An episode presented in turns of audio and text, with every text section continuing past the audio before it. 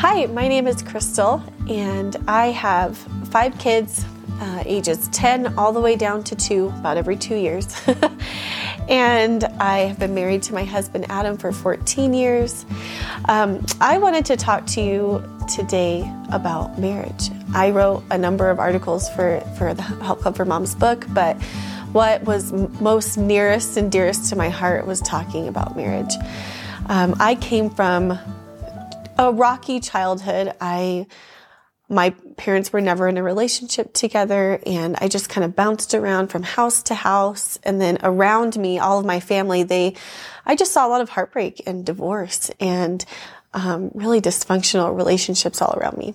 And the ironic thing is is that I wanted to be a wife and a mom so badly through it all, even though um, everything around me looked as if it was crumbling. And maybe that's just something that um, God gave me. He wanted, He wanted me, I wanted to have this whole thing. You know what I mean? I wanted to have um, a husband who loved me and I wanted to have a family that I could love. And so, but insert um, married life. I got married really young when I was 20 and my husband and I, you know, we were in love and it was wonderful, beautiful marriage and then, or, or um, wedding. And then, um, but after that, you quickly realize that what you envisioned about marriage was not exactly reality. and um, it wasn't, you know, what I really pictured was that it was going to be, uh, we were, we were there to make each other happy and to make sure that we never felt lonely. You know, that, that was my hope was that, okay, this person is here for my happiness, which may sound naive, but that's really what I thought. And then I also thought, um, but I was also very selfish in that. I knew and I kind of gained or gleaned from culture that um, the desire of your heart should be uh, that you have things that you need in this life. You know, you have a way that he, you want your husband to treat you, things that you want to make sure he's doing for you. And if he's not doing those things, then um, then things are not going well. And I think it was a really big reality check because I also realized how selfish I was in the way that I even thought about marriage and the way I even thought about how we should have a relationship and how we should interact. And even though I loved him so much, um, we had major um, we had really beautiful high peaks and then really major low valleys. And um, it caused a lot of turbulence in our marriage uh, for me to be always so self-focused and self-seeking. And I, I was young and naive and, and I didn't know any better. So fast forward, now we've been married for 14 years and just along the way, I've, I've learned a lot of things. And I, um, I've learned from that selfishness that it's actually, you know, we shouldn't be listening to that language in our culture. We should be listening to the language of God. We should be listening to um, being selfless. And more often than not, when I'm selfless, my marriage is going better. Um, we should be humble when I'm not demanding from him everything that I need, but I'm focused instead on his needs and I'm being humble. Our marriage is going better.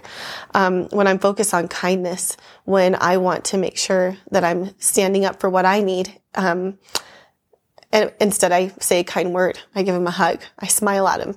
My marriage goes better. he loves me easier. In Ecclesiastes 4 9, it says, Two are better than one because they have a good return for their labor, or they accomplish more together. If either of them falls down, one can help the other up. But pity anyone who falls and no one to help them up.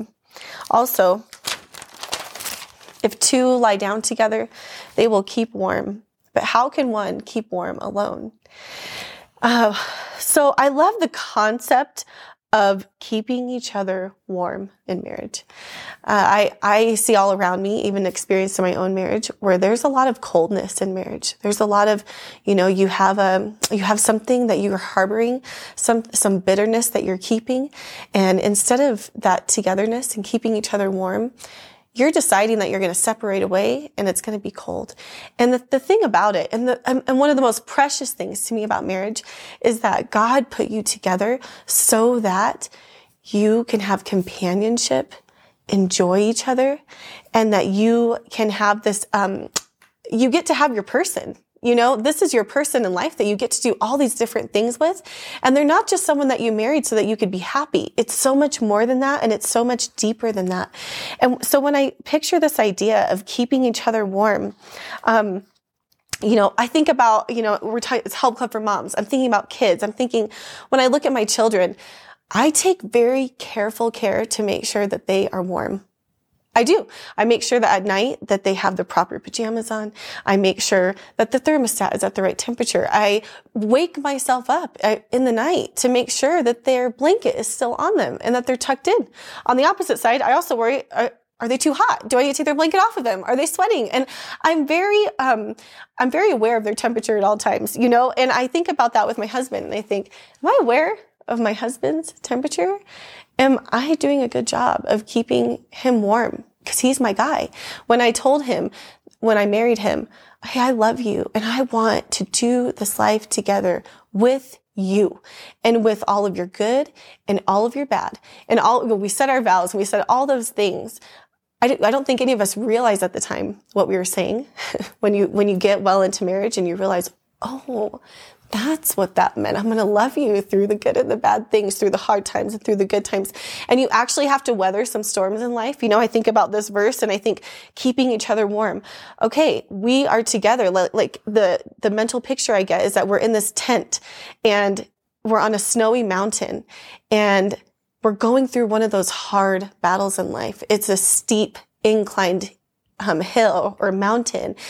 And we've set up our tent for the night because you have to rest. And at some points you have to just give up and be able to sleep. And so you're sleeping together and you're the only two pe- people in that tent. This is your marriage. You're the only two people in your marriage together. And you're saying either I'm going to keep you warm through this storm or I'm going to be apart from you and let you stay cold. But you only have each other. So when I think about that, I think if I can keep him warm and if he can keep me warm, we can keep going up this hill together. And so I just really wanted to encourage us to the last thing I wanted to say was that um, there is a verse in the Bible that says that our love covers a multitude of sins. And so many times the coldness and the bitterness creeps in because we are so focused on the other person's sin. It's all we can see. And then we stop there and we say, well, he's not doing this and I'm not getting this and this isn't going right for me. And all of his sins, that's where we stop.